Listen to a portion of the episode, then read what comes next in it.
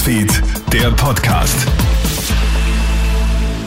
Schönen guten Morgen am heutigen Donnerstag. Clemens Draxler im Studio mit einem kleinen Update aus unserer Nachrichtenredaktion.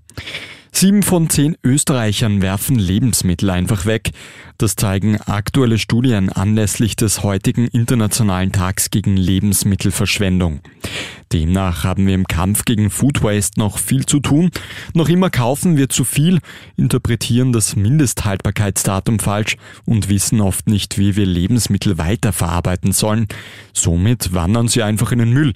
Das ist verheerend. Hier ist auch die Politik gefordert, sagt Theo Koch, Manager der Anti-Food Waste App Too Good To Go. Es haben zahlreiche Länder schon bewiesen, dass durch Gesetzgebung Lebensmittelabfälle reduziert werden können. Und das wünschen wir uns auch für Österreich. Beispielsweise das Problem Mindesthaltbarkeitsdaten. Die werden falsch verstanden und verursachen 10 Prozent der Lebensmittelverschwendung in der EU. Mindesthaltbarkeitsdaten sind ein Gesetz, das man einfach dahingehend novellieren muss, dass sie transparenter gestaltet werden. In Italien demonstrieren Frauen für das Recht auf Abtreibung.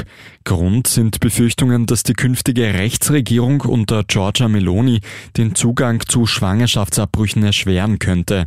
Meloni hat im Wahlkampf erklärt, dass sie Frauen eine Alternative zur Abtreibung bieten möchte. Zu den bedrohten Tigern gibt es eine gute und eine schlechte Nachricht. Zuletzt ist die geringe Population wieder angestiegen, allerdings wird ihr Lebensraum immer kleiner. In den vergangenen 100 Jahren ist die Fläche um rund 95 Prozent geschrumpft. Schuld daran ist die Abholzung der Wälder. Die Umweltschutzorganisation WWF warnt davor, dass die Fortschritte für Tiger fragil seien.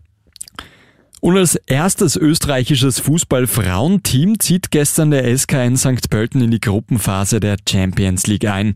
Die Niederösterreicherinnen erkämpfen daheim gegen KUPS Kuopio ein 2 zu 2. St. Pölten muss dabei gegen die Finninnen in die Verlängerung. Erst ein Tor in Minute 118 durch Matteja Zwer fixiert dann den Aufstieg. Am Montag folgt dann die Auslosung der Champions League Gruppenphase. Vielen Dank fürs Einschalten. Das war der Kronet Nachrichten Podcast. Einen schönen Tag noch. Krone Hits, Newsfeed, der Podcast.